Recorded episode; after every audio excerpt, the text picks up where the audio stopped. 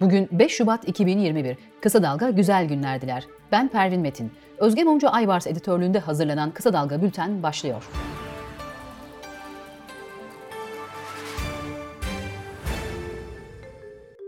Boğaziçi Üniversitesi'ndeki eylemler gündemin ilk sırasındaki yerini koruyor. İçişleri Bakan Yardımcısı İsmail Çataklı, Boğaziçi eylemleriyle ilgili olarak halen İstanbul'da 28 kişinin eylemleri devam etmektedir. Gözaltına alınan 45 kişiden 22'sinin terör örgütleriyle irtibatlı oldukları kesinleşmiştir, dedi. Çataklı, Boğaziçi protestolarında yakalanan 528 kişiden ikisinin tutuklandığını, 108'inin adli kontrolle toplam 498 kişinin serbest bırakıldığını bildirdi. Çataklı, orada huzursuzluk çıkarmak isteyen terör örgütlerinin marjinal yapıların kışkırtmalarına asla müsaade etmeyiz. Hiç kimseye devletimizin gücünü sınamayı tavsiye etmiyoruz, dedi. Kadıköy'de gözaltına alınan 23 kişiden ikisi tutuklandı. Suç Ceza Hakimliği iki kişiyi ev hapsine alırken 5 kişi hakkında yurt dışına çıkış yasağı ve bir kişi hakkında da haftada bir imza zorunluluğu kararı verdi. CHP lideri Kılıçdaroğlu, Boğaziçi'nde Kabe fotoğrafının yere serilmesinin provokasyon olduğunu belirterek o kişinin bulunması lazım diye konuştu. İyi Parti Genel Başkanı Meral Akşener, Boğaziçi Üniversitesi öğrencilerine 31 Mart'ta giderken çiftçilere Cumhurbaşkanı terörist dedi. Esnafa terörist dedi. Kendi partisine oy vermeyen Kürtlere terörist dedi. Biz siyasilere zaten terörist dedi ve dün itibariyle gencecik Türkiye'nin en iyi okullarından birini kazanmış o gençleri dinlemek yerine terörist dedi. Ben bu genç arkadaşlarıma bu terörist kulübe hoş geldiniz diyorum. Aramıza hoş geldiler diye konuştu.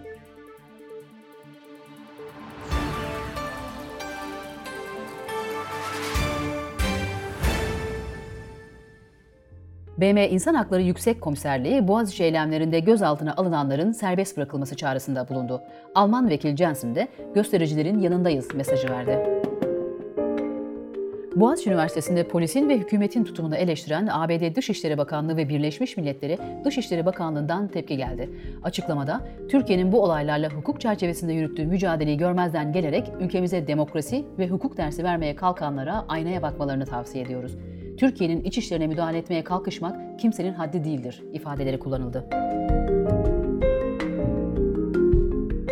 İngiliz gazetesi The Guardian, Boğaziçi Üniversitesi'ndeki kayyum rektör eylemlerine geniş yer verdi. Makalede, Türkiye'nin Z kuşağı son yıllarda siyasi istikrarsızlık ve ekonomik karmaşa ile tanımlanan AKP iktidarından başka bir şeyi tanımadı. Bu nedenle Erdoğan'ın gücü üzerinde yeni bir sınavı temsil ediyorlar denildi. Ve anayasa tartışmaları. CHP Genel Başkanı Kılıçdaroğlu yeni anayasa tartışmalarına ilişkin bir anayasa tartışmasını Erdoğan başlattı. Var olan anayasada Cumhurbaşkanının tarafsızlığı esas, namusu, şerefi üzerine buna yemin edildi mi? Edildi. Buna uyuluyor mu? Hayır. Yeni anayasaya uyacağını nereden bileceğiz diye sordu. Karamollaoğlu ise kendilerinin ilk anayasa taslağının haftaya hazır olacağını söyledi. HDP Genel Başkanı Mithat Sancar ise anayasa tartışmasının ön şartı olan demokratik ortamın temelini oluşturan özgürlüklerin hepsi bugün askıya alınmıştır, dedi. Sancar, iktidarın hükümet sistemi, özgürlükler ve demokratik katılımla ilgili tercihini açıklaması gerektiğini de söyledi.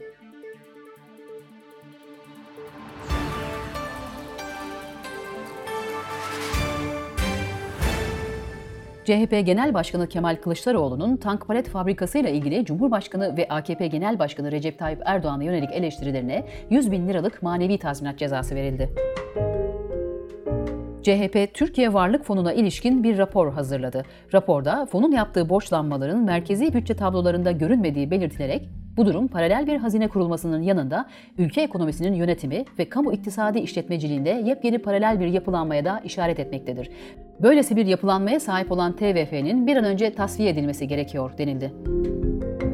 Aleyna Çakır'dan alınan örnekler Ümitcan Uygun'un DNA'sıyla uyumlu çıktı. Adli Tıp Kurumu Biyoloji İhtisas Dairesi raporuyla Ankara'da evinde ölü bulunan Aleyna Çakır'da tespit edilen doku ve sperm örneğinin baş şüpheli Ümitcan Uygun'un DNA'sıyla uyumlu olduğu belirlendi. Manisa'nın Ahmetli ilçesinde yan yana cesetleri bulunan 20'li yaşlardaki 4 gencin ölümüne ilişkin Jandarma Genel Komutanlığı Kriminal Daire Başkanlığından beklenen kriminal raporda gençlerden birinin uyuşturucudan öldüğü, ardından 3 gencin sırayla av tüfeğiyle intihar ettikleri belirtildi. Ve ekonomi. 4 yılda eğitim bütçesinden 1.5 milyar liranın üzerinde para alan Marif Vakfı'na MEP bütçesinden bu yılda 1.2 milyar lira aktarılacak. Böylece 2016 yılında kurulan vakfa aktarılan kaynak 3 milyar TL'yi geçti. Resmi gazetede yayımlanan Cumhurbaşkanlığı kararı ile Milas ve Kuşadası'nda bulunan 19 hazine taşınmazı özelleştirme kapsamına alındı. Esnaf ve sanatkarların Halkbank olan kredi borçlarının ertelenmesi kararı resmi gazetede yayımlandı. Esnaf 31 Aralık 2020 ve öncesinde kullandığı düşük faizli kredilerin borçlarını erteleyebilecek. Çin merkezli teknoloji şirketi Xiaomi 2021 yılının ilk çeyreğinde Türkiye'de akıllı telefon üretimine başlayacak. Xiaomi 30 milyon dolarlık yatırımla Avcılar'da fabrika açacak.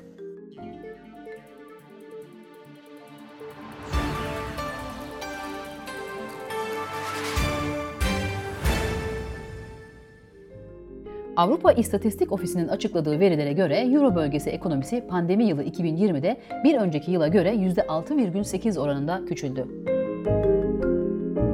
Türkiye'nin nüfusu 2020'de bir önceki yıla göre 459.365 kişi artarak 83 milyon 614.362 kişiye ulaştı.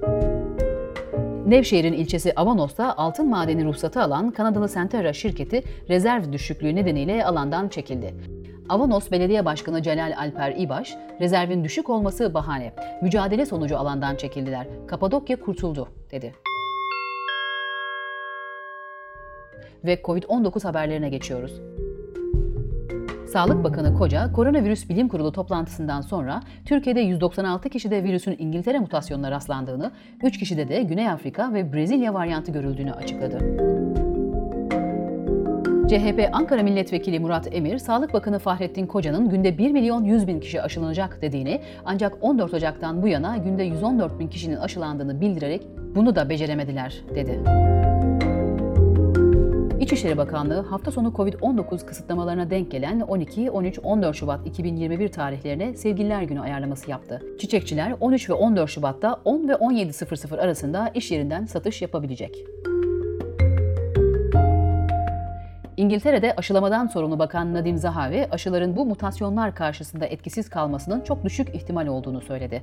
Zahavi, COVID-19'a yol açan virüsün dünya çapında 4000 varyantı bulunduğunu, tüm aşı firmalarının da aşılarını varyantlara karşı geliştirmeye devam ettiğini belirtti.